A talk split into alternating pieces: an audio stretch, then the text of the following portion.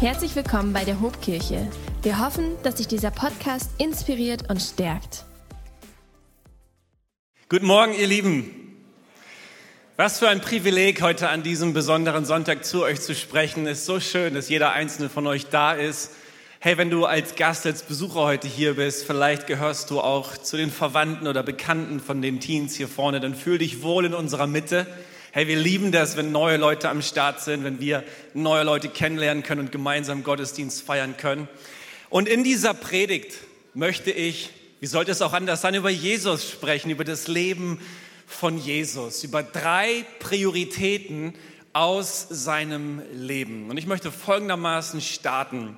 Ich habe in den letzten Jahren mich sehr intensiv mit dem Theologen N.T. Wright beschäftigt. Ich lese sehr gerne seine Bücher und finde, dass er sehr hörenswert und lesenswerte Gedanken ähm, hat. Er gehört zu den führenden Forschern über das Leben von Jesus. Und einmal erzählt er folgende Geschichte, dass er nämlich als Teenager in der Highschool mit einigen seiner christlichen Freunde sowas wie einen Hauskreis anbieten wollte, eine Kleingruppe. Und er wollte mit seinen Freunden über einige biblische Themen sprechen. Zum Beispiel über folgende Fragen. Die Fragen sind gewesen, warum wurde Jesus geboren? Warum hat Jesus gelebt? Warum ist Jesus gestorben und warum wurde Jesus auferweckt? Wenn du mal einen Blick wirfst auf diese vier Fragen, welche Frage hättest du denn am liebsten im Rahmen einer kleinen Gruppe beantwortet? Mit welchem Thema hättest du dich gerne beschäftigt? Dem Anti-Wright ist die zweite Frage zugelost worden. Warum hat Jesus gelebt? Und er erzählt, dass er relativ schnell gecheckt hat, dass er das kürzeste Streichholz gezogen hatte. Weil er sagte, über die Geburt, über Tod und über Auferweckung von Jesus gibt es so viel zu erzählen. Aber warum hat Jesus gelebt? Darauf hat er erst einmal keine klare und selbstverständliche Antwort gehabt. Krippe, Kreuz und Krone, das sind so die drei markanten Stationen aus dem Leben von Jesus. Und sie bilden im Grunde genommen sowas wie das Evangelium, wie das, was wir gute Nachricht, gute Botschaft nennen. Und darüber predigen wir hier auch Woche für Woche. Aber so musste er sich mit der Frage auseinandersetzen, warum hat Jesus gelebt? Und er beschreibt das so, es ist wie so ein leerer Mantel. Geburt, Tod und Auferweckung sind irgendwie die äußere sichtbare Hülle von Jesus, wie so ein leerer Mantel. Aber wer steckt eigentlich in dem Mantel?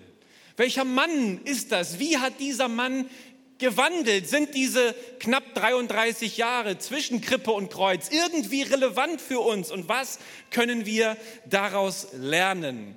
Ich möchte in dieser Predigt mit, mit euch heute mal auf das Leben von Jesus schauen und zumindest mal drei Dinge hervorheben, die wir absolut von ihm lernen können und wo ich der Meinung bin, das sind sowas wie drei Prioritäten in seinem Leben gewesen, die auch für uns ein Vorbild sein könnten. Wenn wir also die Frage stellen, warum hat Jesus gelebt, dann könnte man vielleicht ganz grundsätzlich beantworten, Jesus hat uns modelliert, wie menschliches Leben gelingen kann. Jesus hat uns ein Vorbild hinterlassen, im Englischen würde man sagen ein Role Model, an dem wir uns orientieren können. Ich habe vor zwei Jahren ein Buch gelesen von dem von mir sehr geschätzten BFP-Pastorenkollegen Manfred Lanz. Dieses Buch heißt Tiefer in der Liebe des Vaters. Und er schreibt dort Folgendes. Er sagt dort, am Lebensstil von Jesus erkennen wir modellhaft, wie wahres Menschsein und Sohnsein nach Gottes Willen aussieht und wie sich der Vater im Himmel von Anfang an die Beziehung mit seinen Kindern vorgestellt hatte. Ja, wenn wir auf das Leben von Jesus schauen, dann erkennen wir modellhaft, wie Menschsein und Beziehung zwischen Mensch und Gott überhaupt aussehen kann. Und in dieser Predigt möchte ich dich dazu ermutigen, dich an dem Leben von Jesus zu orientieren. Und der Apostel Johannes, der sagt es noch etwas direkter in 1. Johannes 2, Vers 6. Wer behauptet, dass er zu Gott gehört, der soll auch leben, wie Christus es vorgelebt hat. So könnte man das auch ausdrücken. Und mit dieser Vorrede möchte ich jetzt auf drei Prioritäten, auf drei Facetten aus dem Leben von Jesus schauen. Und die erste Priorität, und das ist nicht umsonst, dass es an erster Stelle steht, ist die Rolle von Jesus als Sohn. Ich möchte etwas sagen über die Beziehung zu seinem himmlischen Vater. Ich glaube, das ist wirklich das Erste, was man hervorheben muss, wenn man sich mit dem Leben von Jesus beschäftigt. Denn Jesus lebte aus einer Gewissheit heraus und aus einem Selbstverständnis heraus von seinem himmlischen Vater gewollt und geliebt zu sein. Diese zärtliche und liebevolle Beziehung zu seinem Vater war so etwas wie die Grundmelodie in seinem Leben. Und schaut mal, wenn wir auf die Kultur des alten Orients und der Antike schauen, dann müssen wir ja festhalten, dass wir uns in einer sehr patriarchalen Kultur befinden. Das heißt, der Vater war der Hausherr und das unumstrittene Oberhaupt der Familie. In der biblischen Sprache taucht das Wort Familie gar nicht so häufig auf. Familie ist eigentlich eher ein moderner Begriff, sondern man spricht dort vom Vaterhaus oder von der Sippe. Alle Söhne, Töchter, Verwandten, Knechte und Mägde standen unter der Autorität des Vaters. Der Vater konnte über seine Kinder verfügen, wie er wollte. Wenn er zum Beispiel in finanzielle Not kam mit seiner Familie, hatte er das Recht, seine Kinder in die Sklaverei zu verkaufen. Oder aber wenn seine Kinder irgendwie schuldig geworden waren, hatte er das Recht, sie zum Tode zu verurteilen. Das ist schon krass, oder? Das heißt nicht, dass alle Väter der damaligen Zeit sowas wie tyrannische Herrscher waren. Nein, das heißt es nicht. Aber sie hatten eben diese Autorität über ihr Haus und man war ihnen irgendwie zu Respekt und Gehorsam und Ehrfurcht verpflichtet. Im alten Orient sprechen Kinder ihre Eltern sogar per sie an, teilweise bis heute. Wenn wir nun auf Jesus schauen, dann sehen wir, das Besondere an Jesus ist ja, dass er vom Heiligen Geist gezeugt worden ist. Seine Mutter Maria hatte Jesus durch den Heiligen Geist empfangen. Und die Bibel berichtet uns im Grunde genommen gar nichts über die Beziehung zwischen Jesus und seinem irdischen Vater Josef, sondern legt den Schwerpunkt darauf, dass Jesus in einer Beziehung steht zu seinem himmlischen Vater. Hey, und diese Beziehung, die war nicht von Distanz geprägt, sondern von Nähe. Das ist das Besondere, was Jesus uns vorgemacht hat. Ich heb mal einen Vers hervor, der mich über die letzten Jahre so angesprochen hat. Matthäus 3, Vers 17, dort lesen wir, was die Stimme aus dem Himmel bei der Taufe von Jesus spricht. Dies ist mein geliebter Sohn, an ihm habe ich große Freude. Als Jesus sich taufen lässt von Johannes dem Täufer, meldet sich sein himmlischer Vater. Und was der Vater über Jesus zu sagen hat, ist erstens, ich liebe dich und zweitens, ich bin stolz auf dich. Modern interpretiert. Mein geliebter Sohn, an dir habe ich wohlgefallen, an dir freue ich mich. Und sind das nicht die beiden Sätze, ihr lieben Väter, ihr lieben Mütter, die wir jeden Tag zu unseren Kindern sagen sollten?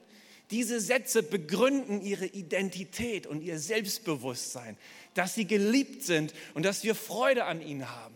Und ich finde das so genial, noch bevor Jesus seinen Dienst angetreten hat, bevor er auf dem Wasser gewandelt ist, bevor er Wasser in Wein verwandelt hat, bevor er Dämonen ausgetrieben hat, bevor er Blinde wieder sehend und Taube wieder hörend gemacht hat, macht diese Stimme aus dem Himmel deutlich, was unabhängig von seiner Leistung Gültigkeit hat. Ich liebe dich und ich bin stolz auf dich. Wir haben bei uns in der Kirche so einen, so einen Wertekodex. Wir haben so ein paar Werte aufgeschrieben, die für uns zielführend sind, für uns als Mitarbeiter, als Leiter. Und ein Wert davon heißt Person vor Performance. Und genau diesen Gedanken versuchen wir auch zu installieren bei uns im gegenseitigen Umgang miteinander. Hey, bevor ich dich über deine Bef Performance definiere und beurteile, schätze ich dich in deiner Person. Du bist einfach wichtig, weil du da bist, weil du ein Mensch bist, weil du eine göttliche Würde in dir trägst. Du bist nicht hier, um etwas zu leisten, sondern du bist hier, um etwas zu sein. Und das lernen wir, wenn wir auf das Leben von Jesus schauen. Angenommen zu sein, bevor wir etwas leisten und tun müssen. Und mich fasziniert, wie dieser Jesus während seines Lebens völlig abhängig war von dem Wohlgefallen seines Vaters und dadurch völlig unabhängig von dem Wohlgefallen der Menschen.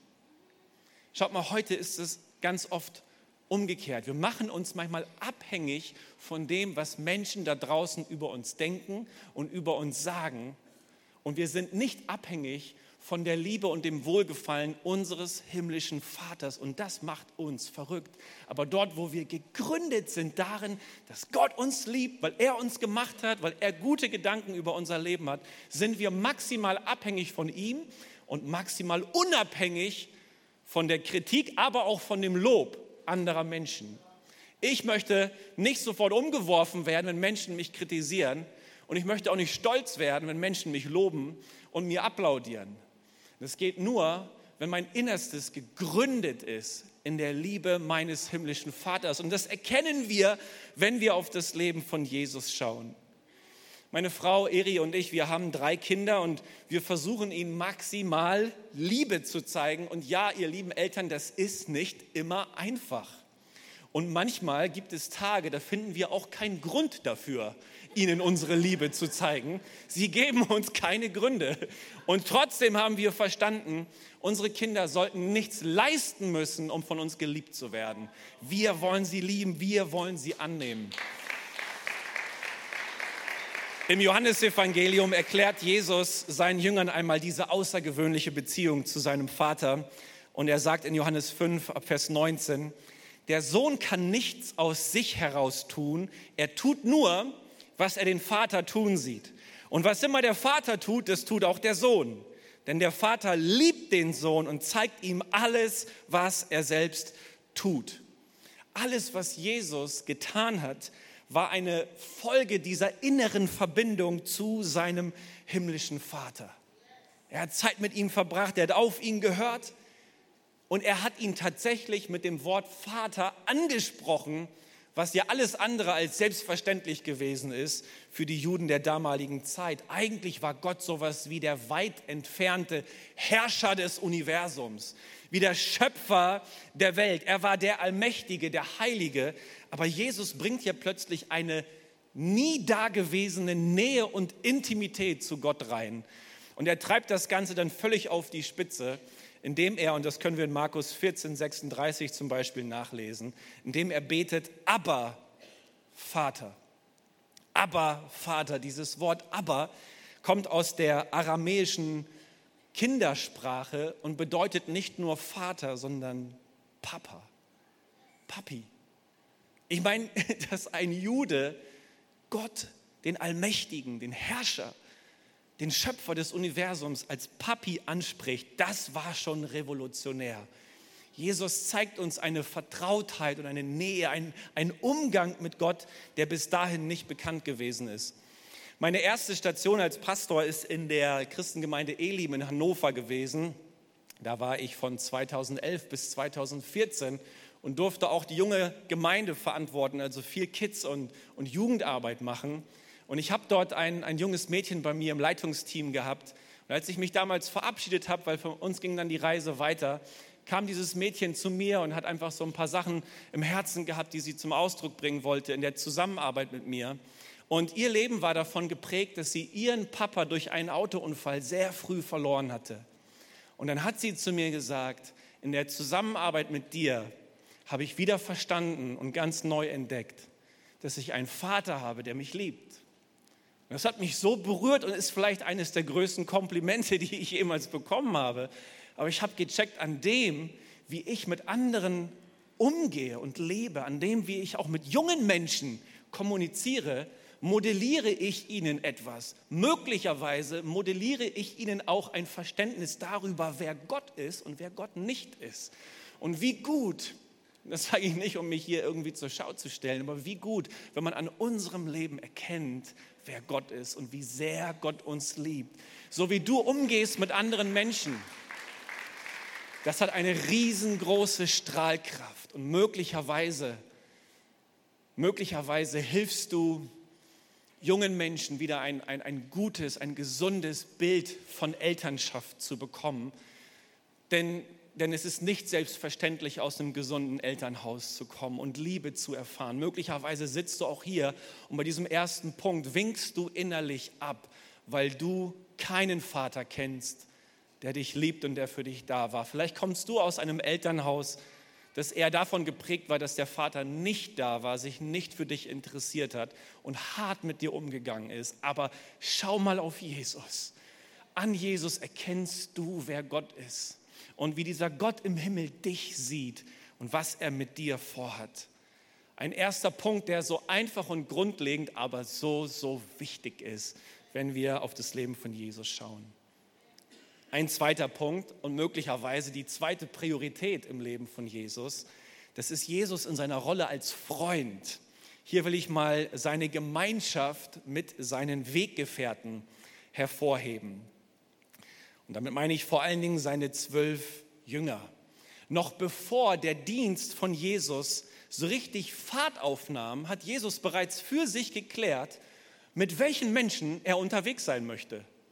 Er hat für sich geklärt, ey, was sind die Leute, mit denen ich mein Leben und meinen Glauben teilte? Scheinbar kannte Jesus diesen Grundsatz aus der Schöpfungserzählung. Es ist nicht gut, dass der Mensch allein ist. In 1. Mose 2, Vers 18 wird das gesagt. Und das ist eine grundsätzliche Aussage Gottes über das menschliche Leben. Du kannst nicht die beste Version deiner selbst werden, aus dir selbst heraus.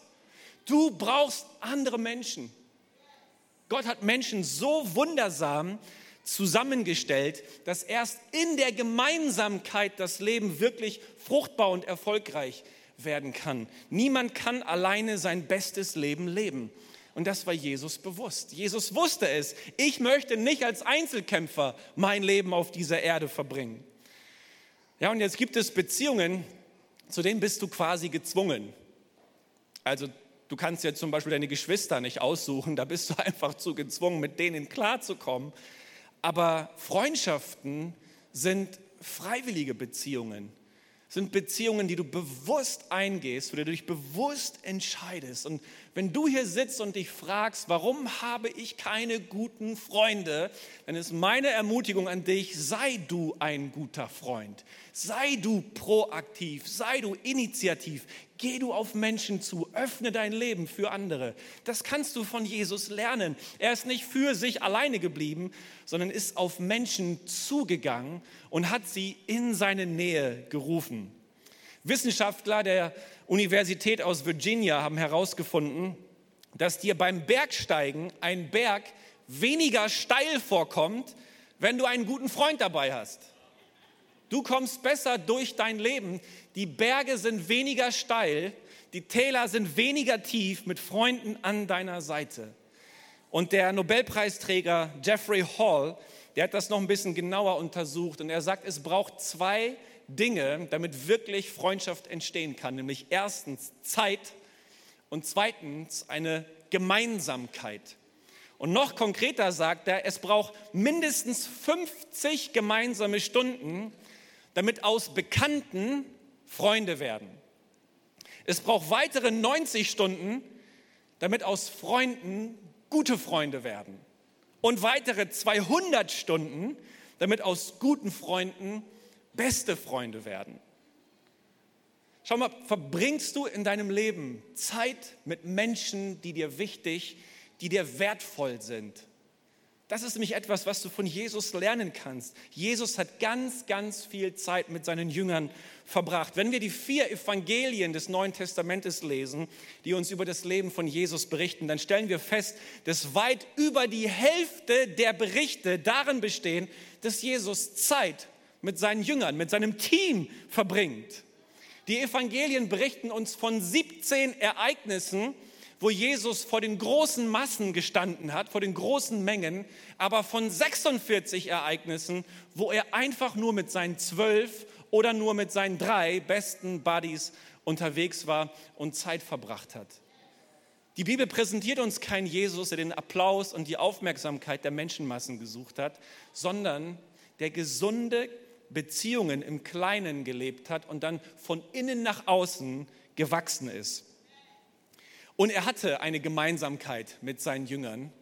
Er hat nämlich seine Jünger an, in sein Leben gerufen, an seine Seite gerufen und sie beauftragt, von ihm zu lernen und am Ende mit ihm gemeinsam den Menschen das Reich Gottes zu verkünden und deutlich zu machen, dass eine neue Zeit angebrochen ist. Was verbindet dich mit den Menschen in deinem Umfeld? Es gibt ja unterschiedliche Dinge, die dich miteinander oder mit anderen verbinden können. Manchmal verbinden uns mit anderen auch Dinge, die, die nicht so gut sind, irgendwelche Sünden oder Laster oder Dinge, die uns irgendwie runterziehen. Und wenn du Menschen in deinem Leben hast, die du eigentlich nur deshalb da hast, weil du mit ihnen irgendwie Dinge tun kannst, die dir eigentlich nicht gut tun, dann sind das Menschen, von denen du auf Distanz gehen solltest, von denen du Abstand nehmen solltest. Such Menschen, mit denen dich wirklich etwas verbindet, was Leidenschaft in dir auslöst und wo du sagst, das lohnt sich, dafür zu leben. Jesus und seine Jünger haben für, die, für das Reich Gottes gelebt und das Evangelium verkündet und Menschen gedient. In Markus 3, Vers 13, also relativ am Anfang des Markus-Evangeliums, lesen wir davon, wie Jesus seine Jünger berufen hatte. Und dort steht, später stieg Jesus auf einen Berg und rief die zu sich, die er bei sich haben wollte und sie traten zu ihm und er wählte zwölf von ihnen aus, die ihn ständig begleiten sollten. Das Markus-Evangelium ist noch nicht einmal vier Kapitel alt. Da hat Jesus schon für sich geklärt, wen er bei sich haben will. Und dann im Laufe der Zusammenarbeit kommt es zu einem Höhepunkt. In Johannes 15, Vers 15 lesen wir davon. Jesus sagt, ich nenne euch nicht mehr Diener, weil ein Herr seine Diener nicht ins Vertrauen zieht ihr seid jetzt meine Freunde, denn ich habe euch alles gesagt, was ich von meinem Vater gehört habe. Was für eine Wertschätzung. Jesus teilte sein Herz, seine Weisheiten, seine Erkenntnisse mit seinen Jüngern. Die Liebe des Vaters, die er empfangen hatte, hat er geteilt und weitergegeben. Was können wir hier also konkret von Jesus lernen und nachmachen? Wir können, wie Jesus, für uns die Frage klären, wer sind die engen, wichtigen, wertvollen Menschen in unserem Leben? Wer ist der enge Kreis? Wir können von Jesus lernen, uns nicht abhängig zu machen von dem Applaus der großen Massen, sondern in einem engen, geschützten Kreis unterwegs zu sein und ein gesundes Inneres zu entwickeln. Erstens Jesus als Sohn, zweitens Jesus als Freund und die dritte Priorität und vielleicht ist das etwas, was du zuerst erwartet hättest, ist jetzt Jesus als Diener. Er hat sich nämlich Zeit genommen für Bedürftige. Und ich glaube, das ist wichtig, dass es erst jetzt an dritter Stelle kommt, weil hier geht es wirklich um Prioritäten, um eine Reihenfolge. Erst jetzt kommt es zum Dienst von Jesus. Ja, Jesus hat Menschen gedient. In Markus 10, Vers 45 sagt er, denn auch der Menschensohn, und er spricht hier von sich, ist nicht gekommen, dass er sich dienen lasse, sondern dass er diene und sein Leben gebe als Lösegeld für viele. Und das ist wahr. Jesus ist die leibhafte Verkörperung der Liebe Gottes und er hatte den Auftrag, den Leidenden zu dienen. Gefangene in Freiheit zu rufen, Kranke gesund zu machen, Ausgestoßene wieder in die Gemeinschaft zu integrieren. Und ich weiß nicht, woran du denkst, wenn du an den Dienst von Jesus denkst, möglicherweise an seine großartigen Wundertaten. Ja, er hat Dämonen ausgetrieben. Ja, er hat Kranke gesund gemacht. Ja, er hat Tote lebendig gemacht. Aber wisst ihr, lasst uns mal an einem Punkt ansetzen, der für uns alle machbar und möglich ist. Ich möchte darüber sprechen, dass Jesus mit den Sündern gegessen hat. Denn gleich, ihr Lieben, geht's nach draußen zum Essen. Und hier an dieser Stelle will ich mal die Brücke bauen. In Lukas 19, Vers 10 heißt es wieder, denn der Menschensohn ist gekommen, um zu suchen und zu retten, was verloren ist. Möglicherweise kennt ihr diese Redewendung. Und der britische Pastor Tim Chester, der hat in seinem Buch A Meal with Jesus herausgearbeitet, dass diese Formulierung, der Menschensohn ist gekommen, zweimal im Lukas-Evangelium verwendet wird. Nämlich hier in Lukas 19, Vers 10, aber noch ein zweites Mal in Lukas 7, Vers 34. Und dort heißt es, der Menschensohn ist gekommen, isst und trinkt. Und ihr sagt, siehe, dieser Mensch ist ein Fresser und Weinsäufer, ein Freund der Zöllner und Sünder. Und was mir so gut gefällt, ist, dass der Tim Chester Folgendes sagt. Hier in Lukas 19, Vers 10 wird die Mission von Jesus benannt, was er getan hat. Aber in Lukas 7, Vers 34 wird die Methode von Jesus genannt, wie er es getan hat. Er hat das Verlorene gesucht, indem er mit ihnen gegessen und getrunken hat. Und ihr Lieben, das ist nicht etwas, was wir kurz lesen und dann weitergehen können. Wir müssen uns mal vergegenwärtigen, was es im alten Orient bedeutet hat, miteinander zu essen. Also sowas wie, ich fahre mal kurz in den McDrive und hol mir etwas und dann geht's weiter, hat es damals nicht gegeben. Das gemeinsame Mahl, die Tischgemeinschaft, war super entscheidend. Denn beim gemeinsamen Essen, das war bei den Römern so, aber auch bei den Juden, ist die soziale Hierarchie und die Rangordnung der Menschen deutlich geworden. Denn mit wem du isst und mit wem du nicht isst, hat entscheidend etwas bedeutet. Die Tischgemeinschaft war ein Zeichen dafür, wer zu dir gehört und wer nicht zu dir gehört. Das Miteinander essen hat deutlich gemacht, wer sind die Insider und wer sind die Outsider. Ich weiß nicht, ob ihr euch an den Galaterbrief erinnert im Neuen Testament. Dann faltet Paulus so sein Verständnis des Evangeliums. Was ist der Auslöser dafür? Der Auslöser dafür ist, dass er Petrus darin kritisiert, dass Petrus als gesetzestreuer Jude, ja, der eigentlich Jesus gefunden hatte, nicht in der Lage war, mit Heiden, also mit Nichtjuden, Tischgemeinschaft zu haben. Und das hat Paulus kritisiert. Denn das Verständnis des Evangeliums und das Empfangen des Heiligen Geistes, die Erkenntnis darüber, wer Gott ist und wer Jesus ist, führt uns zur Gemeinschaft mit Heiden in Anführungszeichen. Was für ein blödes Wort. Mit Menschen, die Jesus noch nicht kennengelernt haben, die noch nicht zu ihm gehören. Und Paulus macht deutlich, wie wir doch dazu berufen sind, diese Menschen einzuladen ins Reich Gottes. Und an Jesus erkennen wir, dass die gemeinsamen Mahlzeiten für ihn nicht der Anlass war, Menschen auszugrenzen, sondern Menschen zu integrieren. Jesus hat Menschen, die fern waren vom Reich Gottes, integriert, indem er mit ihnen gegessen und getrunken hat. Der Neutestamentler Robert Karris, der sagt so wunderschön im Lukas-Evangelium, geht Jesus entweder zu einem Essen, isst bei einem Essen oder kommt von einem Essen. Dieser Jesus ist mir super sympathisch.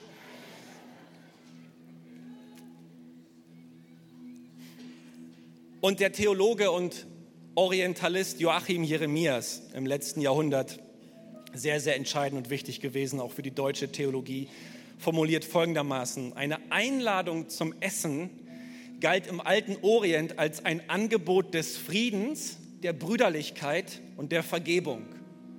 Miteinander einen Tisch zu teilen, hieß miteinander das Leben zu teilen. Das Integrieren der Sünder in die Tischgemeinschaft ist der tiefste Ausdruck der befreienden Liebe Gottes. Und es ist kein Wunder, dass sich die frühe Kirche nicht um eine Bühne herum versammelt hat, nicht um einen Altar, sondern um einen Tisch. Und dass man früher miteinander gegessen hat, das, was wir gleich tun wollen. Und es gibt nichts Evangeliumsnäheres als der Moment, wo du mit Menschen auf Augenhöhe ins Gespräch kommst und wo du den, der dir eigentlich fremd ist, kennenlernst.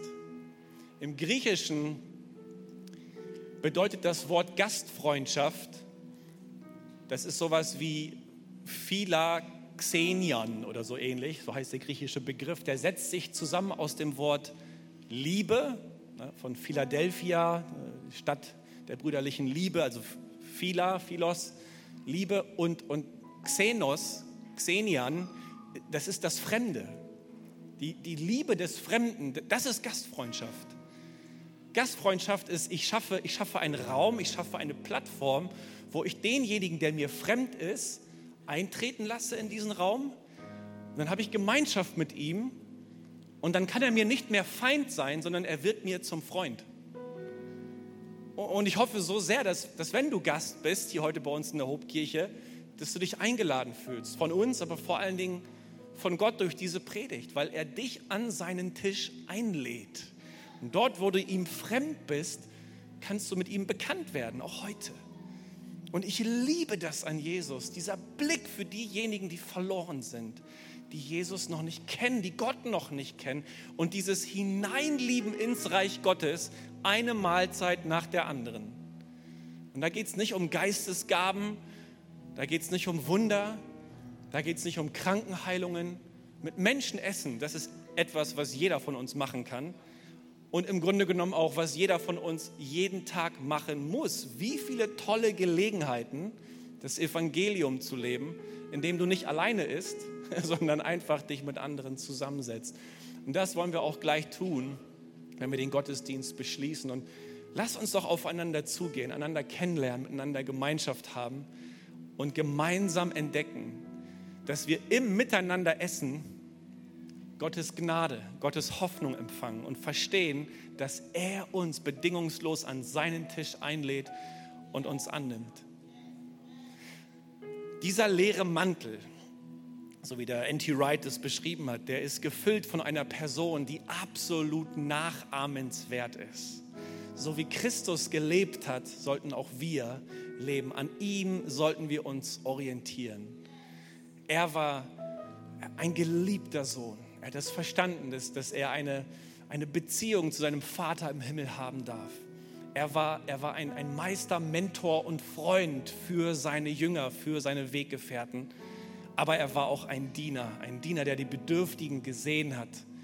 Und ich liebe dies, diese Bewegung von oben nach unten. Ich empfange die Liebe Gottes, dann nach links und nach rechts. Ich teile die Liebe Gottes mit anderen, aber ich diene auch und gebe weg und investiere mein Leben, meine Gaben und meine Zeit in andere. Ich glaube, diese drei Prioritäten können für eine richtig gute Balance in deinem Leben sorgen und können dir ein, ein, ein Modell, ein Muster zeichnen, nach dem es sich zu orientieren und zu leben lohnt. Und ich möchte für uns beten, ihr Lieben, jetzt am Ende des Gottesdienstes, dass dieses Wort in unser Herz fällt und etwas in uns bewirkt. Jesus, das ist mein Gebet heute dass du unser großes Role Model, unser Vorbild bist. Herr, wir wollen uns orientieren an dem, wie du gelebt hast. Wir erkennen an deinem Leben Tag für Tag, was es heißt, Mensch zu sein und in Verbindung mit Gott und anderen zu sein. Herr, hilf du uns, dass wir Prioritäten setzen in unserem Leben, dass wir die Fähigkeit haben, uns zu fokussieren und bewahre uns vor dem Chaos und von der, vor der Verzettelung, sondern gib du uns Fokus, indem wir uns priorisieren auf das, was wichtig ist und auf das, was wirklich zählt. Ich danke dir, mein Gott, dass du dieses Wort nimmst und unsere Herzen dadurch bereicherst und dass du jetzt mit uns gehst. Danke dir für diesen Gottesdienst, für jeden Einzelnen, der da ist, für jeden Einzelnen, den du angesprochen hast. Dich ehren wir. Amen. Amen. Komm, wir stehen miteinander auf und wir singen Gott zu.